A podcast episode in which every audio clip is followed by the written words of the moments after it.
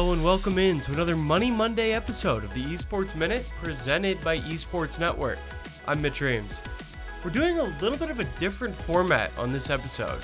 Instead of jumping around to some of the biggest deals happening around esports, we are focusing in on just one event. That event, of course, is the Overwatch League Grand Finals.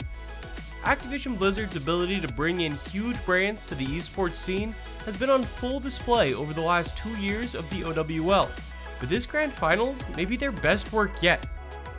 Let's run through all the major companies and what they are doing at the event.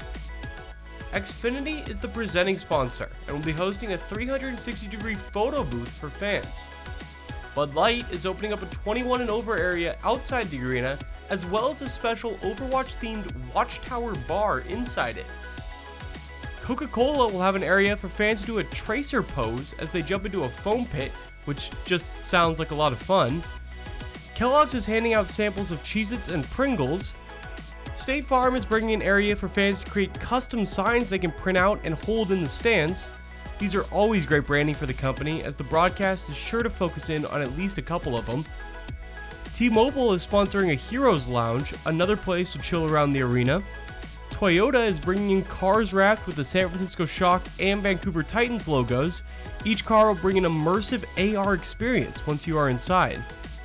Finally, Upper Deck is bringing in custom OWL trading cards, and Fanatics will be on hand for custom OWL merch. In all, that's nine different major companies activating at the event. Plus, Questlove will be the in stadium DJ.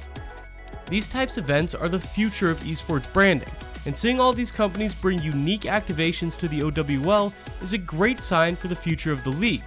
They'll need all the great signs they can get as they look forward to a new homestand weekend format in 2020.